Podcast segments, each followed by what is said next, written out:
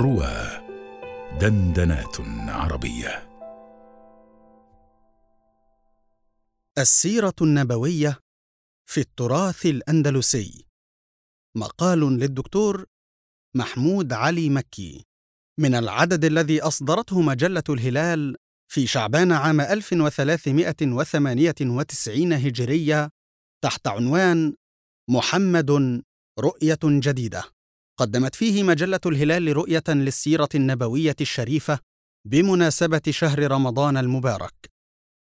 لم يبعد الأديب ابن سعيد المغربي عن الحق عندما قال مفتخرا بأهل بلده الأندلس: وأما حال أهل الأندلس في فنون العلم فتحقيق الإنصاف في شأنهم في هذا الباب أنهم أحرص الناس على التميز وكل العلوم لها عندهم حظ واعتناء.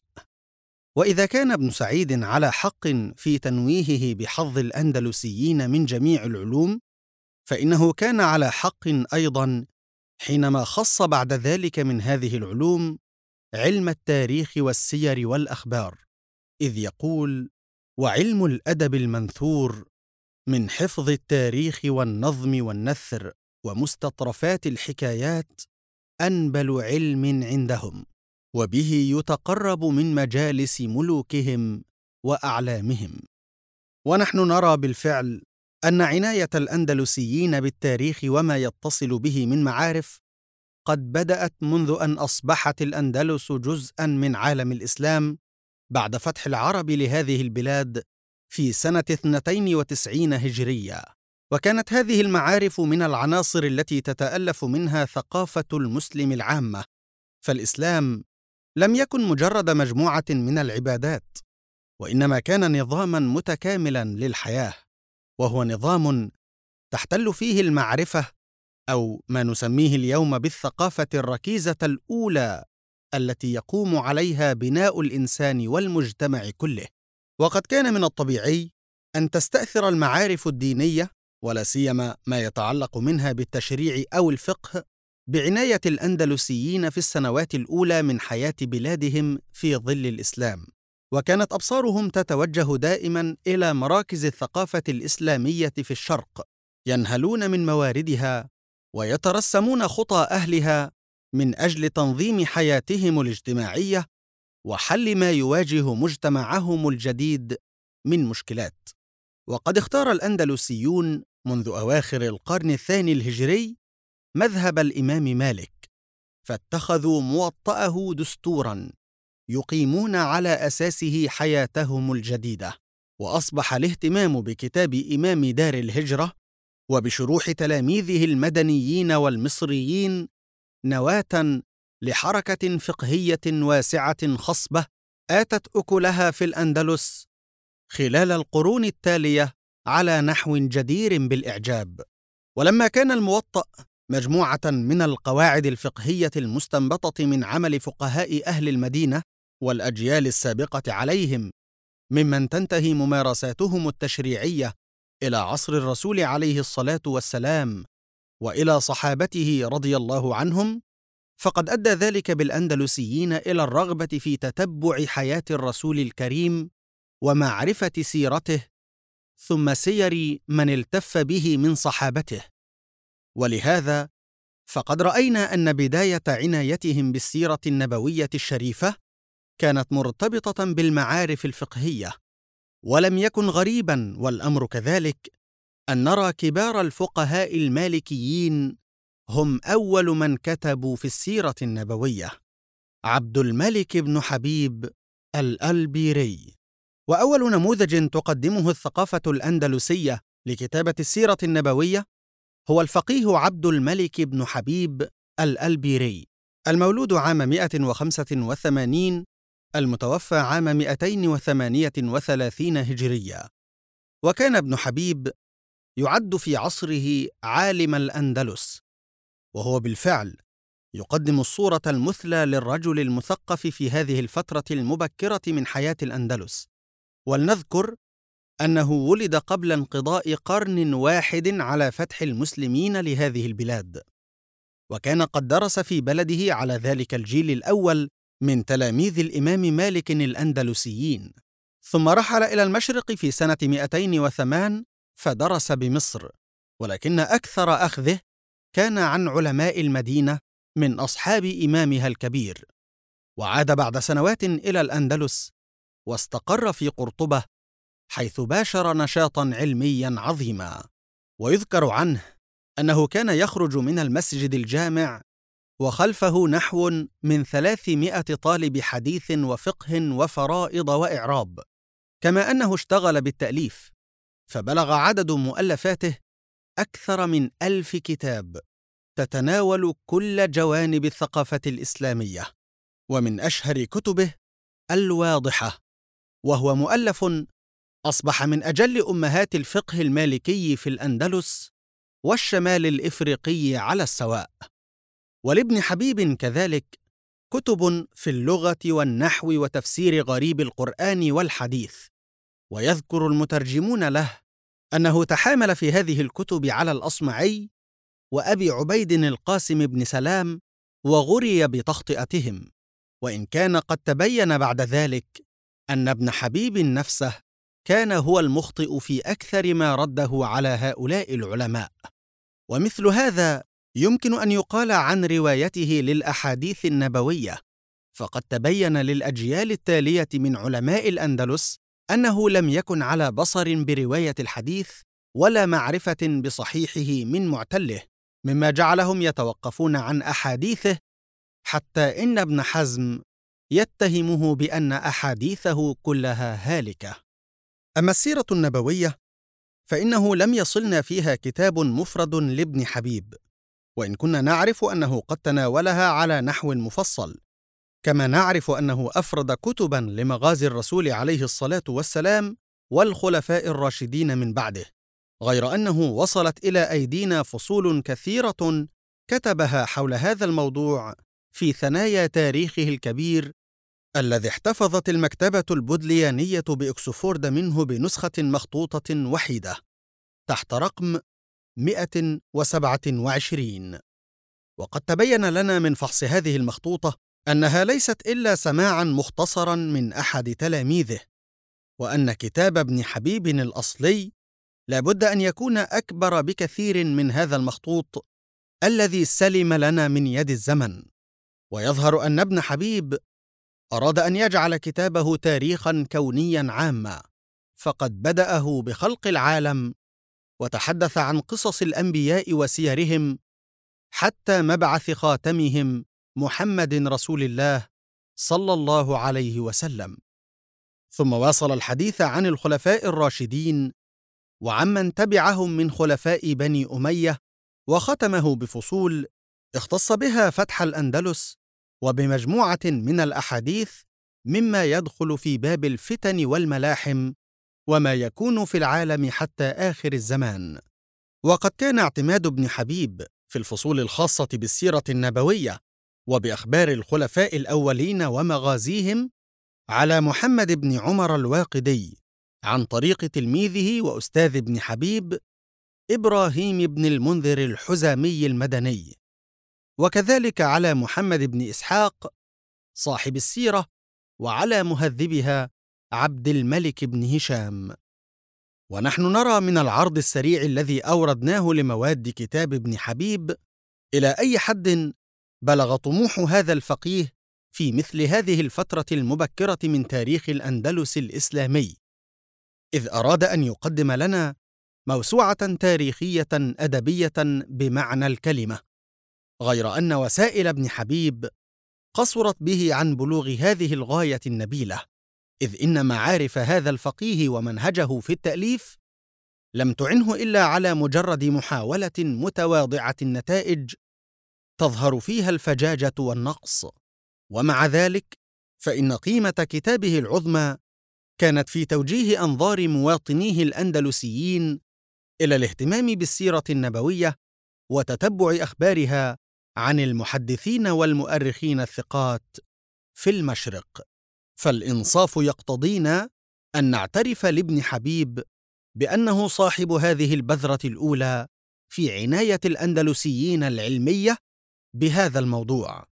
حتى قدرت لهم فيه بعد ذلك درجة عالية من التميز والاجاده كتب السيرة المشرقية وروايتها في الأندلس. ونحن نرى بالفعل أن الأندلسيين منذ منتصف القرن الثاني الهجري يقبلون على رواية كتب الرعيل الأول من المؤلفين المشارقة حول السيرة النبوية. وعلى رأس هذه الكتب مغازي موسى بن عقبة الأسدي المدني المتوفى عام 141 وسيرة محمد بن إسحاق المطلبي المدني المتوفى عام 150 هجرية. وتهذيب هذه السيرة لعبد الملك بن هشام المتوفى عام 218 هجرية ومغازي الواقدي المتوفى عام 207 هجرية ومغازي عبد الرازق بن همام الصنعاني المتوفى عام 211 هجرية وتاريخ خليفة بن خياط البصري المتوفى عام 240 هجرية وكان أروج هذه الكتب خلال القرنين الثالث والرابع كتاب ابن هشام الذي هذب به سيرة ابن إسحاق وكانوا يطلقون عليه في الأندلس اسم المشاهد ومن رواته بقرطبة محمد بن يزيد بن رفاعة الألبيري المتوفى عام 344 وأبو عيسى يحيى بن عبد الله الليثي القرطبي المتوفى عام 367 هجرية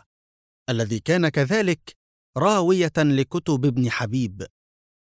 وكان مجلسه حينما يقرئ مشاهد ابن هشام من أكثر مجالس العلماء اكتظاظا بالطلبة. ورحل إليه الناس من كل كور الأندلس وأنحائها.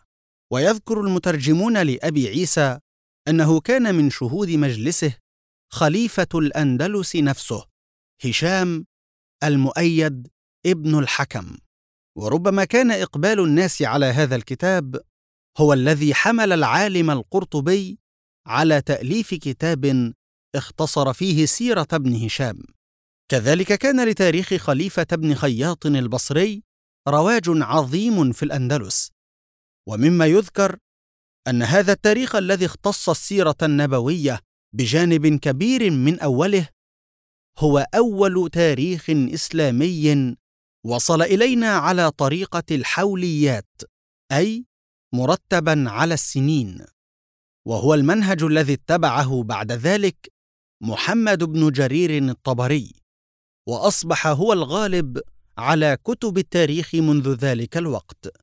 وقد اعتنى بتاريخ خليفة بن خياط عدد من تلاميذ ابن حبيب الأندلسيين على رأسهم المحدث الكبير بقي بن مخلد القرطبي المتوفى عام 276 هجرية. فهو الذي يرجع إليه الفضل في رواية الكتاب ونشره.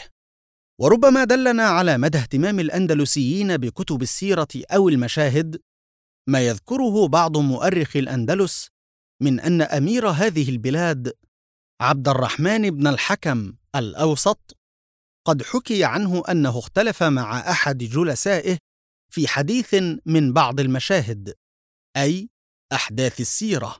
فلما تلاحيا أي تنازعا فيه قال سمع كتب المشاهد حفظا فقرأها ظاهرا.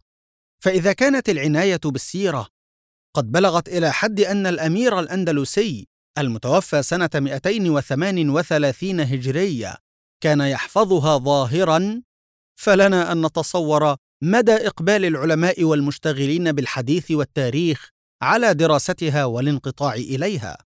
ويكفي أن نذكر أن النسخة الوحيدة المخطوطة من سيرة ابن إسحاق في العالم كله هي التي عثر عليها مؤخرا في المغرب العربي وهي برواية أندلسية وأن النسخة الوحيدة أيضا من مخطوطة تاريخ خليفة بن خياط إنما هي برواية تلميذه الأندلسي بقي بن مخلد وقد عثر عليها في المغرب كذلك ونشرت منذ سنوات قليلة. السيرة النبوية بين الفقهاء والمحدثين. وقد ارتبطت هذه العناية المتزايدة من جانب الأندلسيين بكتب السيرة النبوية بتطور له دلالته في نمو الفكر الديني في هذه البلاد. ذلك أن أول ما شغل أهل الأندلس في حياتهم الدينية كان علم الفقه والفقه المالكي بوجه خاص. ولكنهم لم يوجهوا عنايتهم إلى علم الحديث وما يتصل به من تمييز صحيحه من معتله والتعرف على رجاله وحملته. وهو علم أدرك في المشرق ولا سيما في العراق نضجا سريعا أوفى به على الغاية من دقة المنهج النقدي العلمي منذ أوائل القرن الثالث الهجري. ولم يشرف هذا القرن على نهايته حتى رأينا عددا من جلة المحدثين يجمعون مساندهم الكبرى التي أصبحت دعائم للفكر الديني الإسلامي من أمثال البخاري ومسلم والترمذي وابن حنبل وابن ماجه وأبي داود وابن أبي شيبة وغيرهم. وكان الأندلسيون بمعزل عن هذا العلم خلال النصف الأول من القرن الثالث حتى إننا نرى عبارة تتكرر في تراجم كبار فقهاء المالكية منذ عبد الملك بن حبيب لا علم له بالحديث أو وكان لا يميز بين صحيح الحديث ومعتله وما إلى ذلك.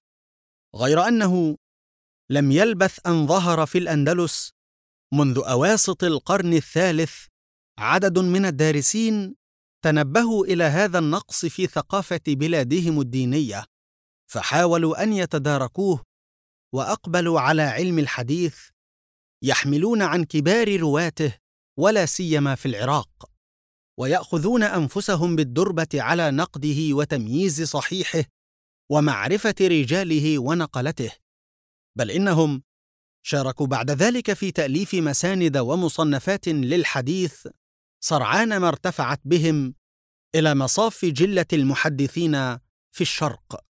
وكان الفضل في هذه النهضة لعلم الحديث في الأندلس يرجع إلى عالمين من قرطبة هما بقي بن مخلد المتوفى عام 276 هجرية ومحمد بن وضاح المتوفى عام 287 هجرية.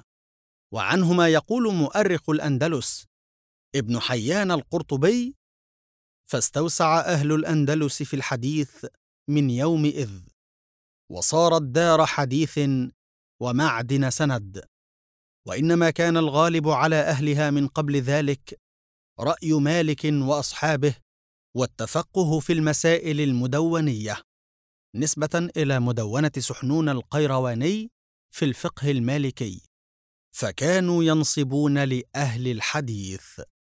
أي يعادونهم ولا يرضونهم. وقد أدى ذلك إلى تطور في فهم دلالة السيرة النبوية وإلى منهج آخر في دراستها يتسم بقدر أكبر بكثير من الدقة والمنهجية العلمية وإرهاف الحاسة النقدية مما كان عليه الأمر من قبل لدى عبد الملك بن حبيب. وخاصة بعد أن نشأ جيل جديد من تلاميذ بقي بن مخلد ومحمد بن وضاح يرى أن التعرف على سيرة الرسول صلى الله عليه وسلم يقتضي جهدا مضنيا من التوسع في المصادر والتردد على مجالس كبار المحدثين في الشرق والاستخدام لمنهجهم العلمي في جمع الحديث ونقده وتمييز صحيحه والاحتكام إلى القواعد التي وضعها أهل الجرح والتعديل والعلم الواسع بحملة الحديث ورجاله. ثم الإسهام في كتابة السيرة النبوية بعد الأخذ بكل هذه الأسباب والتوسع بعد ذلك في معرفة الصحابة وسيرهم. وقد استغرق هذا العمل القرن الرابع كله وهي الحقبة التي بلغت فيها الثقافة الأندلسية في ظل خلفاء بني أمية أوج نضجها واكتمالها. وإن كانت ثمرات هذا الجهد سوف تظهر بعد ذلك في القرن الخامس الهجري وما يليه كما سوف نرى. على أنه مما يستحق التسجيل هنا أن هذا الاهتمام الخصب المتنوع من جانب الأندلسيين بالسيرة النبوية الشريفة قد اتخذ منذ القرن الخامس مسالك ثلاثة بينها بعض التداخل والتشابك وإن أمكن التمييز بين بعضها والبعض.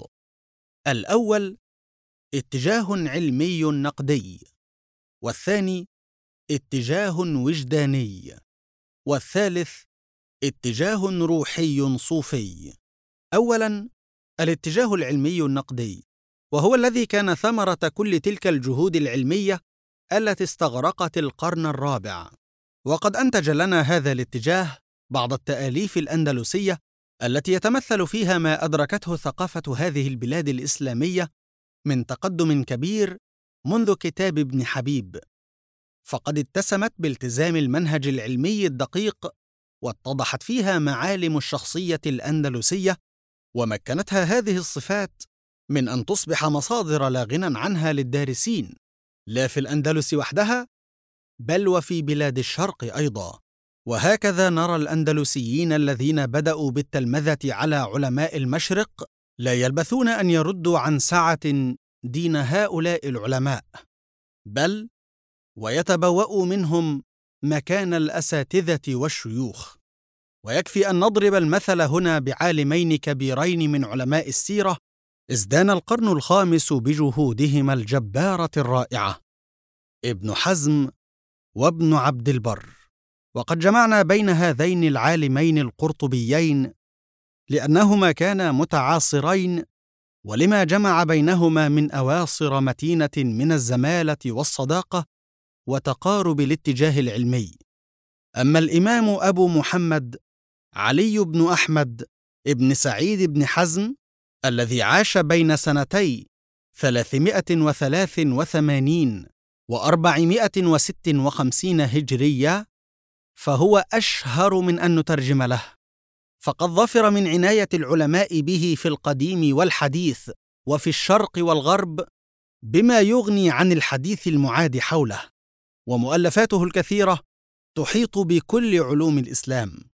على أننا سوف نقف عند تأليفه في السيرة النبوية وهو رسالة طويلة بعنوان جوامع السيرة وقد وقف على نشرها مع مجموعة أخرى من رسائله الأستاذان الدكتور إحسان عباس والدكتور ناصر الدين الأسد.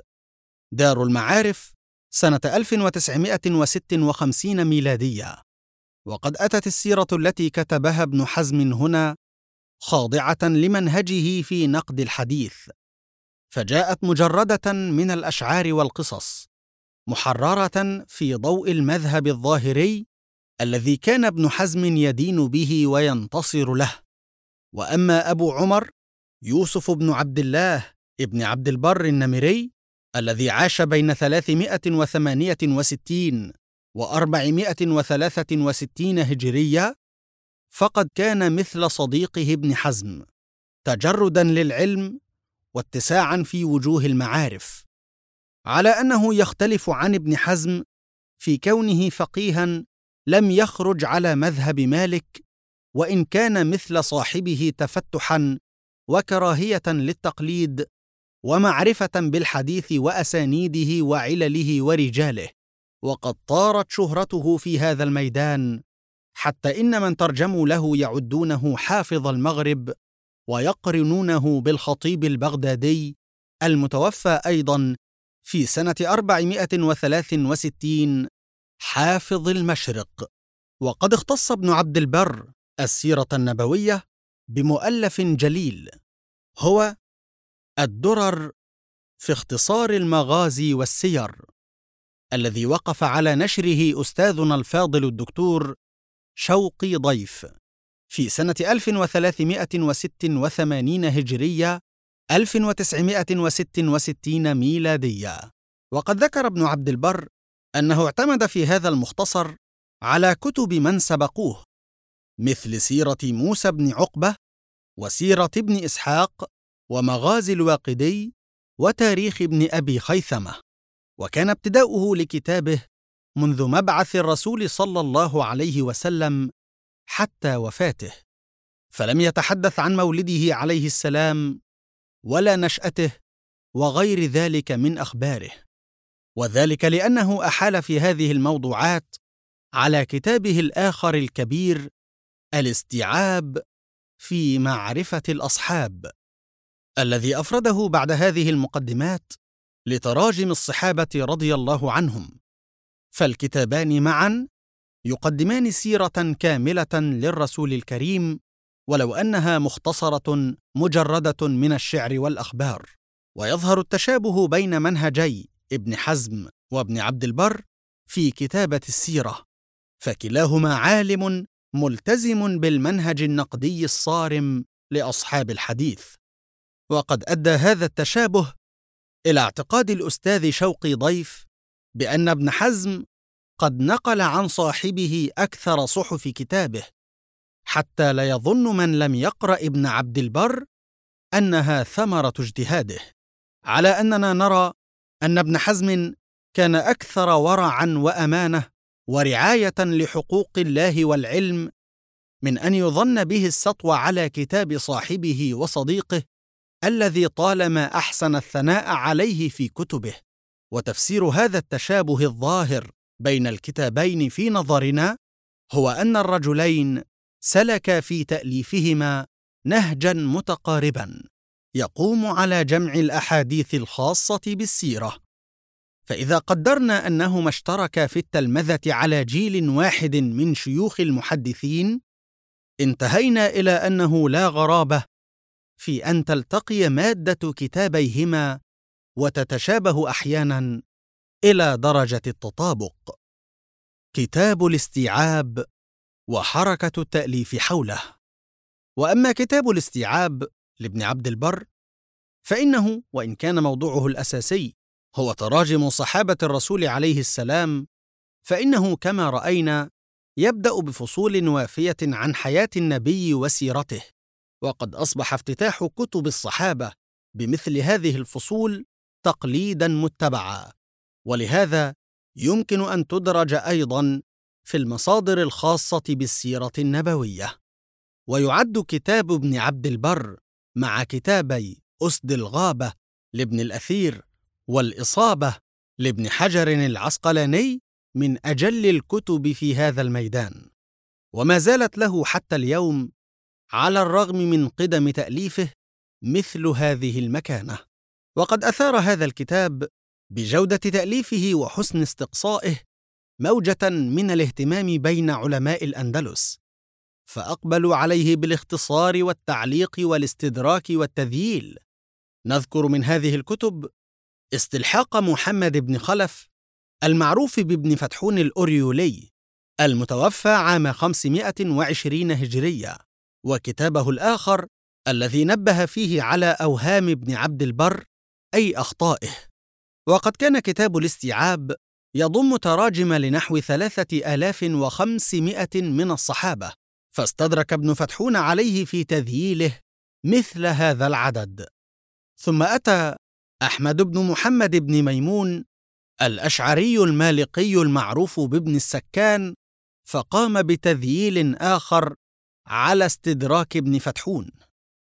وكان ممن واصل هذا العمل أيضا المؤرخ محمد بن عبد الواحد الملاحي نسبة إلى ملاحة قرية من قرى غرناطة المتوفى عام 619 هجرية. وممن قام باختصار كتاب ابن عبد البر أبو العباس أحمد بن محمد الفهري الإشبيلي الذي كان حيا في حدود سنة 600 هجرية. ومن أجل المؤلفين الأندلسيين الذين ساروا على درب ابن عبد البر في جمع تراجم الصحابة عبد الله بن علي اللخمي المعروف بالرشاطي.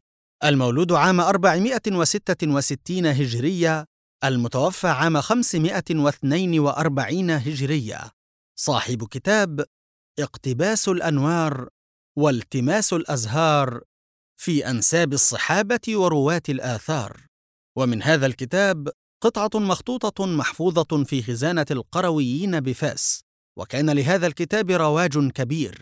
فعكف كثير من العلماء على شرحه واختصاره وتذييله والاستدراك عليه نذكر من ذلك مختصرا له قام به أبو محمد عبد الحق بن عبد الرحمن الإشبيلي المعروف بابن الخراط ويقول بعض العلماء عن هذا المختصر أنه أحسن من الأصل وما زالت منه نسخة محفوظة في مكتبة الأزهر الشريف.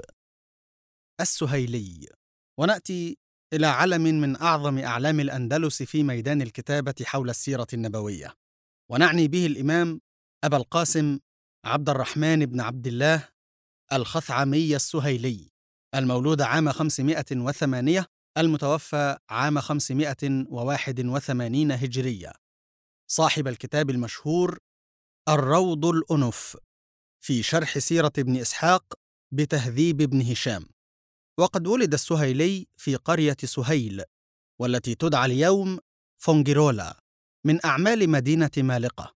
ونشأ في هذه المدينة وفقد البصر صغيرا إلا أن ذلك لم يحل بينه وبين الأخذ عن شيوخ عصره في مالقة وقرطبة وإشبيلية.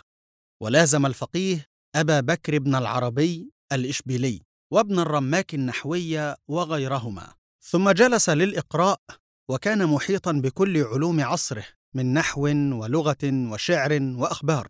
واشتغل بالتأليف فكان له فضلا عن الروض الأنف نتائج الفكر في النحو والفرائض وشرح آية الوصية في فقه المواريث والتعريف والإعلام بما أبهم في القرآن من الأسماء والأعلام.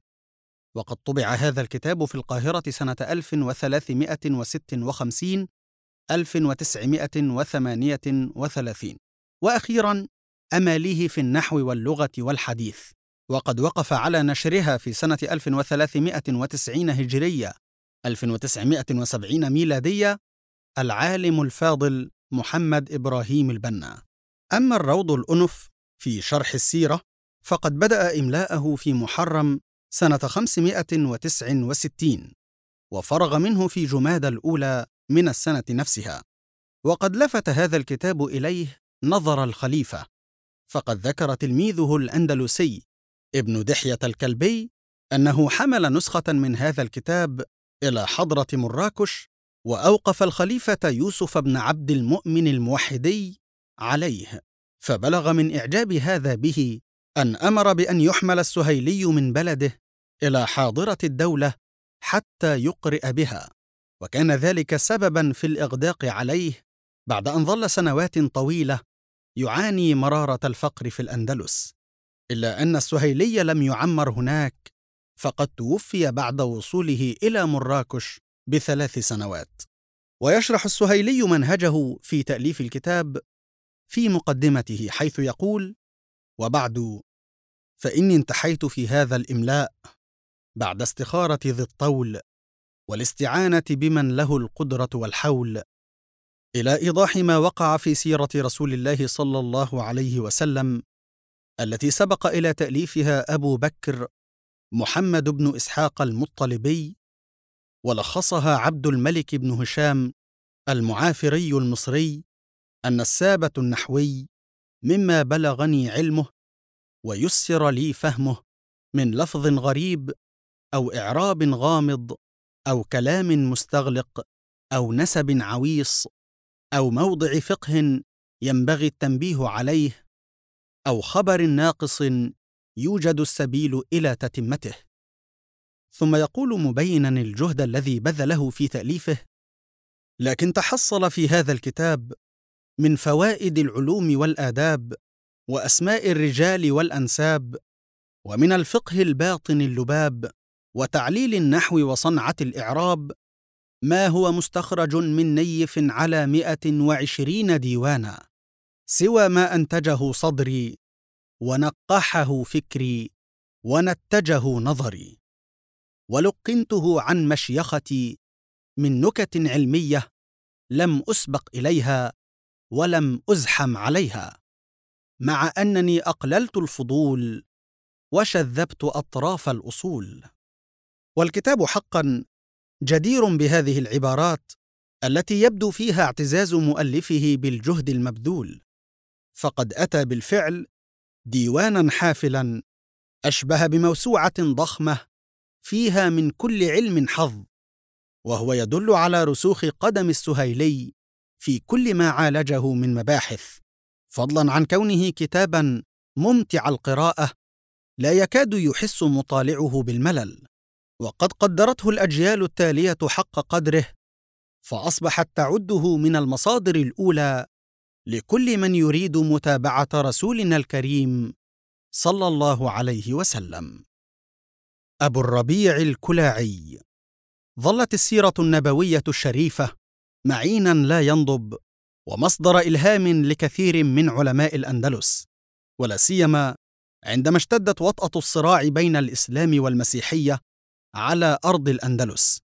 فقد رأى علماء هذه البلاد في غيرتهم على دينهم ووطنهم أن يبصروا مواطنيهم بالعبر الجليلة التي يمكن أن يستوحوها من سيرة النبي الكريم وجهاد صحابته.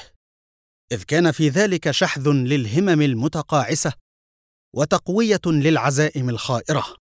ولعل من خير نماذج هؤلاء العلماء أبا الربيع سليمان بن موسى ابن سالم الكلاعي البلنسي. المولود عام 565 هجرية المتوفى عام 634 هجرية. شيخ علماء شرق الأندلس في القرن السادس الهجري. وكان من أئمة الحديث والفقه والتاريخ والأدب. وله في كل تلك العلوم إنتاج خصب يشهد بتجرده للعلم. على أنه لم يقصر عمله على هذا الجهد العلمي العظيم بل كانت له مشاركة فعالة في أمور بلده.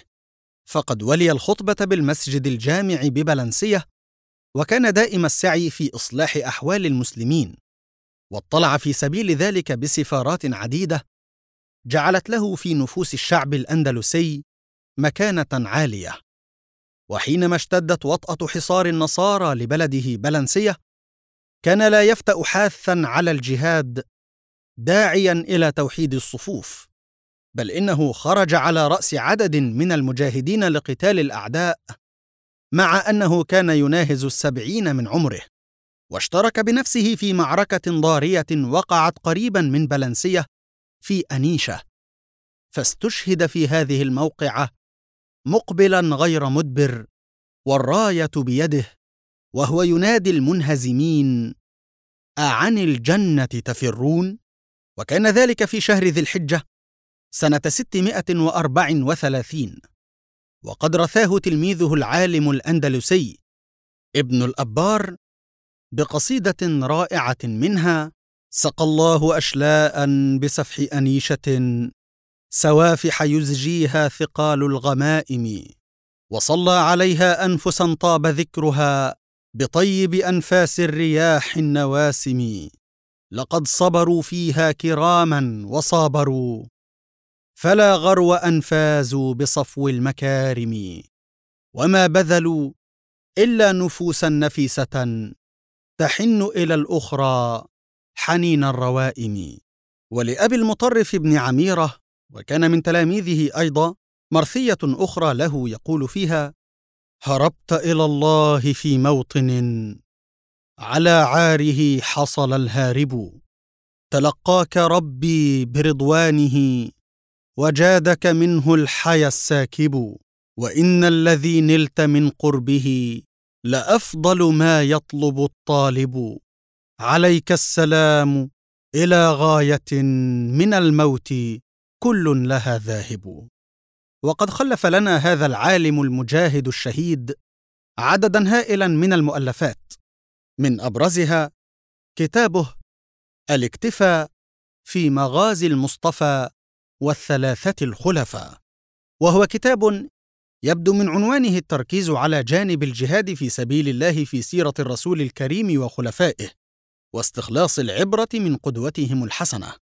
وقد نشر هذا الكتاب الجليل في الجزائر بعناية هنري ماسيه سنة 1931 ميلادية. ثم أعيد طبعه مؤخرا في القاهرة. ويحدد أبو الربيع هدفه من هذا التأليف بقوله في مقدمته هذا كتاب ذهبت فيه إلى إيقاع الإقناع وإمتاع النفوس والأسماع باتساق الخبر عن سيرة رسول الله صلى الله عليه وسلم وذكر نسبه ومولده. وصفته ومبعثه وكثير من خصائصه وأعلام نبوته ومغازيه وأيامه من يوم مولده إلى أن استأثر الله به وقبض روحه الطيبة إليه. مقدما لذلك ما يجب تقديمه من ذكر أوليته المباركة بلدا ومحتدا بما يحسن علمه وتعليمه. والكتاب على اختصاره من أجود كتب السيرة تأليفا وهو يمثل درجة عالية من النضج في التأليف الأندلسية حول هذا الموضوع. وهو أخيرا بقلم عالم عامل مجاهد بذل حياته في سبيل قضية الإسلام رحمه الله وأجزل ثوابه. ابن سيد الناس والخزاعي. ونأتي في النهاية إلى اثنين من كتاب السيرة النبوية يمثلان الثقافه الأندلسية في مهاجرها إلى المشرق أو إلى بلاد الشمال الإفريقي. بعد أن أصبح مقام المسلمين في الأندلس امرا يزداد صعوبة يوما بعد يوم مما اضطر بعض أهل العلم فيها إلى الفرار بدينهم إلى أمصار أخرى في دار الإسلام أكثر امنا وأقل مخافة. أما الأول فهو أبو الفتح فتح الدين محمد بن محمد ابن سيد الناس اليعمري الإشبيلي.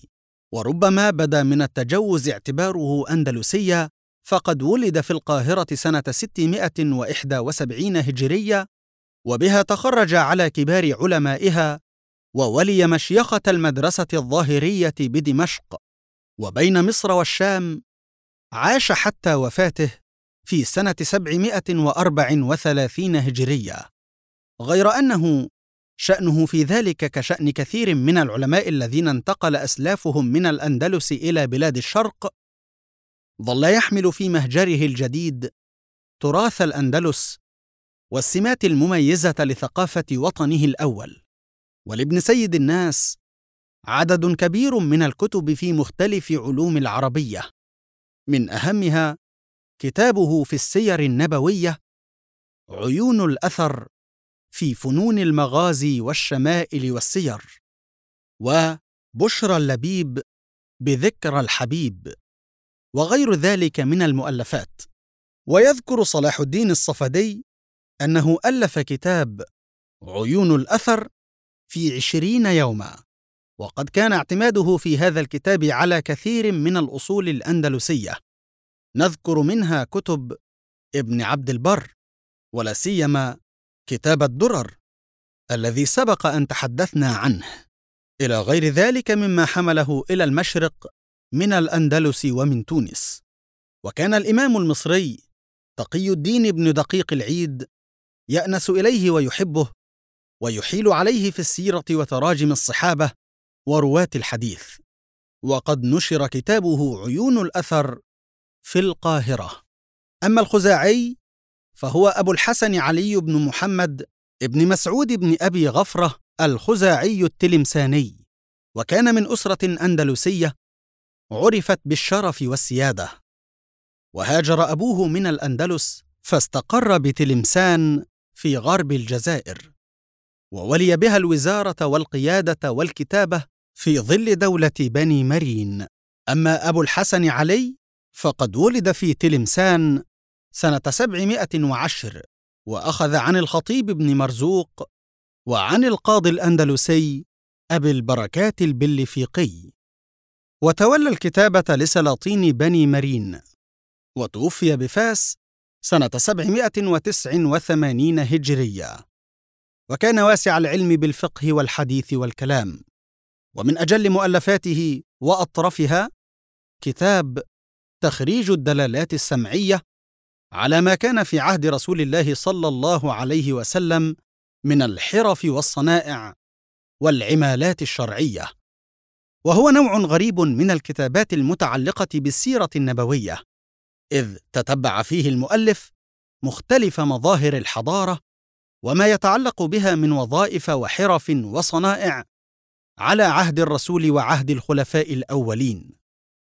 وكان هدفه من هذا التأليف هو إثبات أن كثيرا من العمالات الوظائف والخطط التي كان يعتقد أنها ثمرة لتطور الحضارة الإسلامية في العصور المتأخرة إنما كانت قائمة منذ أيام الرسول وخلفائه الأولين.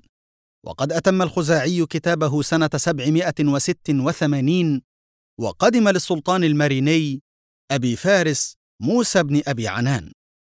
ومنه نسخة مخطوطة في جامع الزيتونة بتونس وعلى أساس فصول هذا الكتاب قام العالم المغربي الكبير وشيخ محدثي المغرب عبد الحي الكتاني بتأليف كتابه التراتيب الإدارية والعمالات والصناعات والمتاجر والحالة العلمية التي كانت على عهد تأسيس المدينة الإسلامية في المدينة المنورة العلية.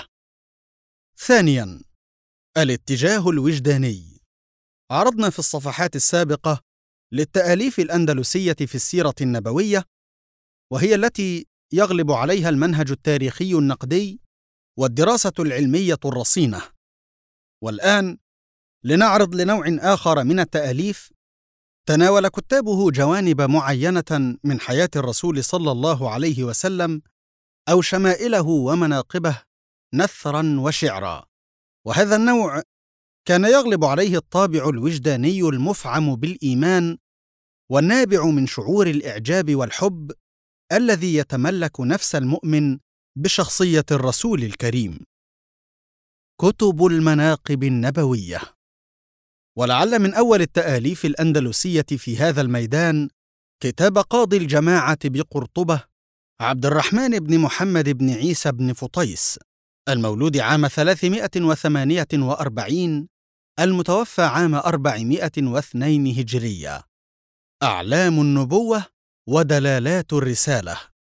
وهو كتاب لم يصل إلينا وإن كان من الواضح من عنوانه أن صاحبه قد أفرده للحديث عن شمائل النبي والعلائم التي كانت تبشر برسالته.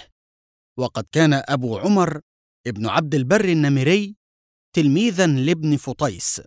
ولا بد أنه انتفع منه كثيرا في كتابيه الدرر والاستيعاب. وللجغرافي اللغوي الكبير أبي عبيد البكري عبد الله بن عبد العزيز المتوفى سنة 487 كتاب آخر بعنوان أعلام النبوة.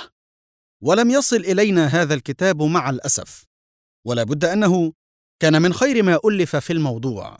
فقد تعودنا من هذا المؤلف سعة العلم والاستبلاغ في التقصي. تشهد بذلك كتبه الأخرى مثل شرحه واستدراكه على أمال القالي ومعجم ما استعجم وفصل المقال في شرح أمثال أبي عبيد. وقد أكثر الأندلسيون من الكتابة حول المعجزات النبوية. نذكر من مؤلفاتهم في ذلك كتاب المؤرخ المحدث أبي محمد الحسن بن علي القطان الذي عاش في النصف الثاني من القرن السابع الهجري وهو بعنوان الأحكام لسياق ما لسيدنا محمد عليه السلام من الآيات البينات والمعجزات الباهرات والأعلام. ومن هذا الكتاب نسخة مخطوطة في دار الكتب المصرية رقم 316 حديث. ويذكر ابن عبد الملك المراكشي أن أحد تلاميذ ابن القطان وهو أبو الحسن علي بن محمد الإشبيلي المتوفى سنة 663 قد رجز هذا الكتاب ترجيزا حسنا مستوعب الأغراض. كتاب الشفاء للقاضي عياض على أن أشهر الكتب الأندلسية في هذا الميدان هو كتاب أبي الفضل عياض بن موسى اليحصبي السبتي الشفاء في التعريف بحقوق المصطفى. والقاضي عياض نموذج لوحدة الثقافة المغربية الأندلسية. فقد ولد في سبتة الواقعة في شمال المغرب على مضيق جبل طارق سنة 476 في أسرة أندلسية الأصل. ورحل هو إلى الأندلس فدرس على علمائها كما كانت له رحلة أيضا إلى المشرق.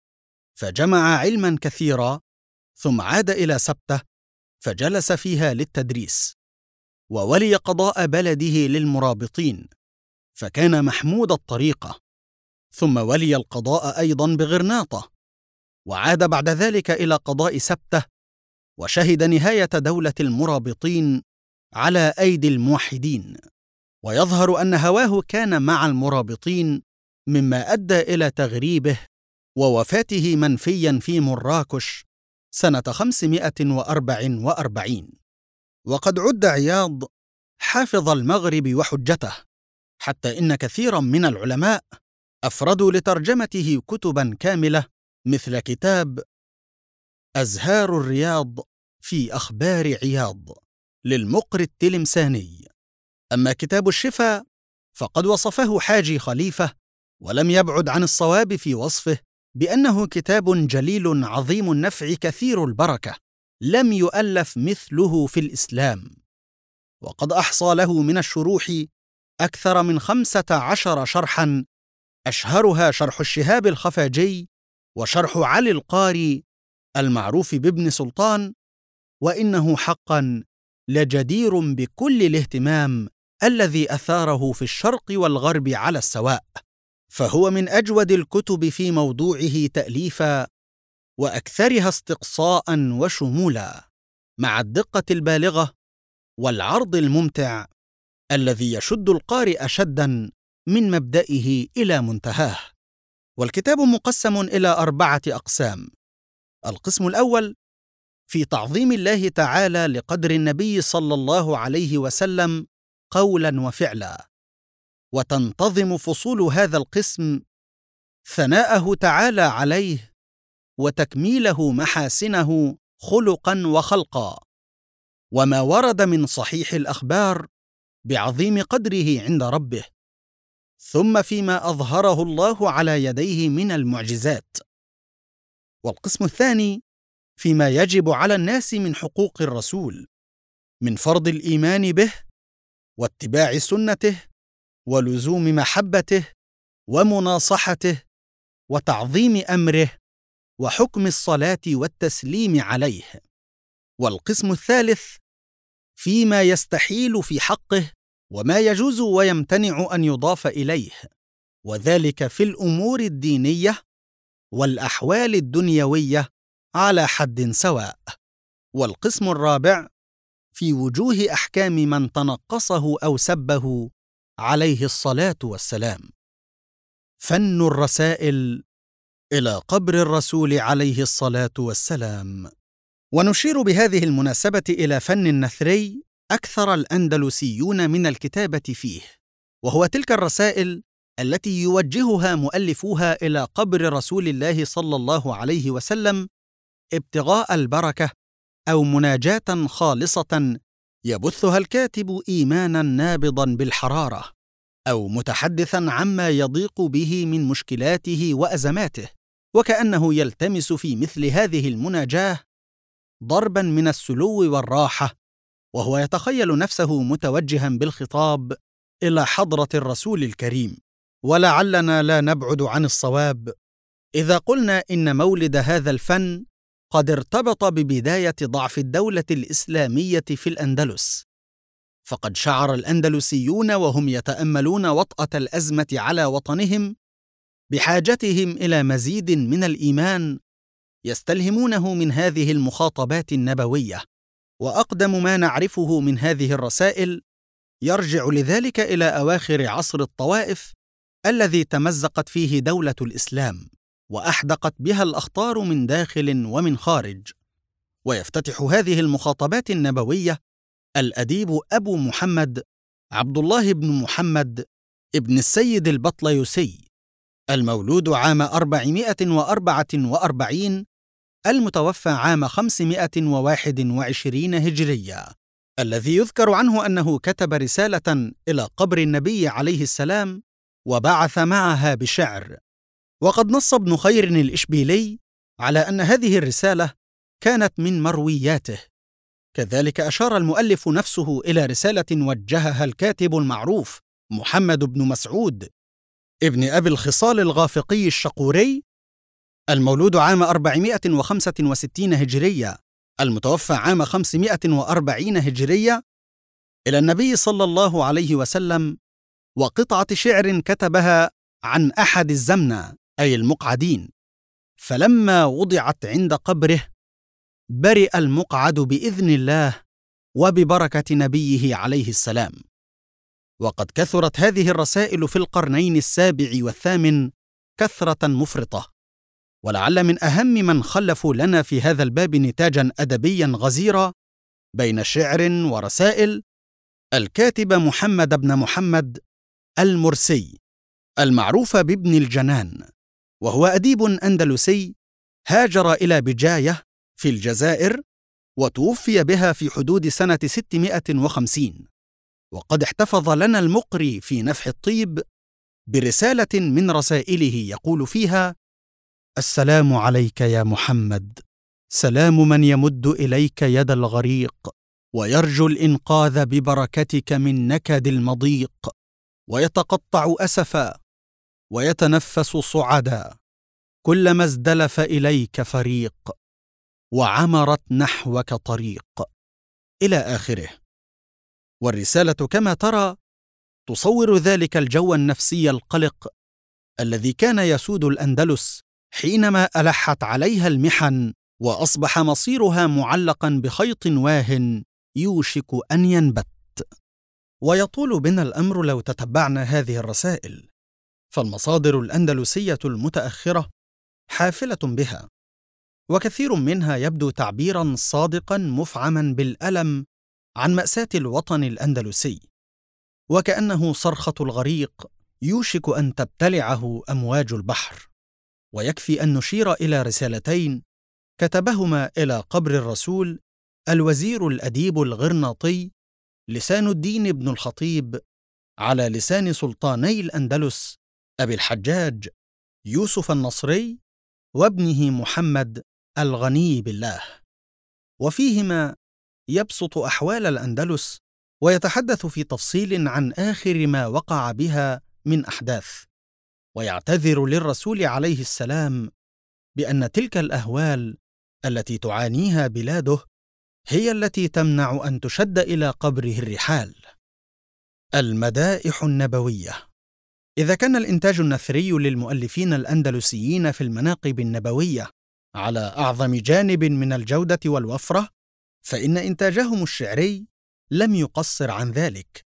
ولعل أول من استوقفتهم شخصية الرسول الكريم من الأندلسيين هو الأديب المؤلف عبد الملك بن حبيب الألبيري المتوفى سنة 238 الذي رأينا فيه أيضا أول مؤلف اختص السيرة النبوية بالكتابة فلابن حبيب قصيدة جميلة وصف بها مشاعره وهو واقف على المشاهد النبوية أثناء رحلته للحج. لله در عصابة صاحبتها نحو المدينة تقطع الفلوات. حتى أتينا القبر قبر محمد خص الإله محمدا بصلاتي خير البرية والنبي المصطفى. هادي الورى لطرائق الجنات. لما وقفت بقربه لسلامه جادت دموعي واكف العبرات. ورأيت حجرته وموضعه الذي قد كان يدعو فيه للخلوات. سقيا لتلك معاهدا شاهدتها وشهدتها بالخطو واللحظات. صلى الإله على النبي المصطفى. هادي البرية كاشف الغمرات. وعلى ضجيعيه السلام مرددا ما لاح نور الحق. في الظلمات. وللشعر الأندلسي في هذه المدائح مسيرة طويلة على طول القرون الثمانية التي كان ظل الإسلام خلالها ممتدا على أرض الأندلس.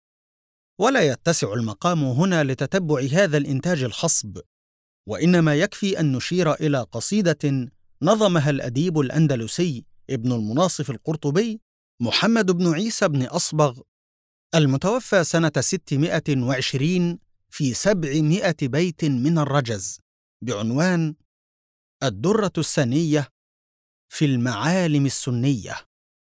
وإلى مجموعة كبيرة من المدائح النبوية لابن الجنان المرسي وغيره من الشعراء الأندلسيين في آخر كتابه نفح الطيب.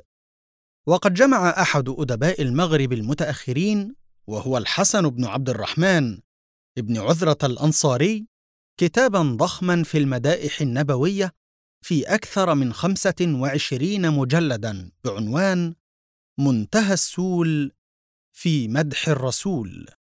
وكان للأندلسيين والمغاربة من هذه الموسوعة الهائلة نصيب كبير. ويذكر عبد الحي الكتاني في كتاب التراتيب الإدارية أن لعثمان بن علي قصيدة عارض بها بردة الإمام البوصيري في مدح النبي عليه الصلاة والسلام تقع في تسعة عشر ألف بيت من الشعر على بحر واحد وروي واحد.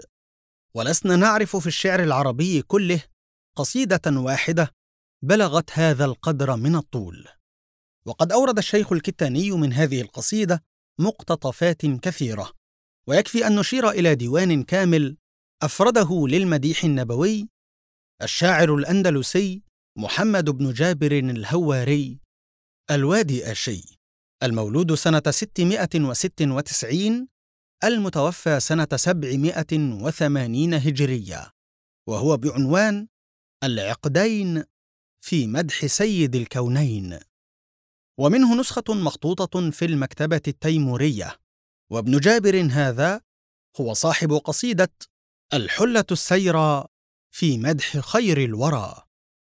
وهي معارضة أخرى لبردة البوصيري وتعرف باسم بديعية العميان. إذ إن صاحبها توخى فيها أن يشمل كل بيت من أبياتها لونا من ألوان البديع. وقد قام بشرح هذه القصيدة رفيق ابن جابر وصاحبه في رحلته أبو جعفر الألبيري. وقد انتشرت هذه القصيدة انتشارا كبيرا في الشرق والغرب وكانت موضعا لشروح وتعليقات كثيرة ويبقى بعد ذلك الاتجاه الثالث وهو الروحي الصوفي. ولكن هذا الاتجاه من الغنى والخصوبة بحيث يستحق وقفة متأنية ودراسة متأملة تأتي في مناسبة أخرى إن شاء الله. الدكتور محمود علي مكي.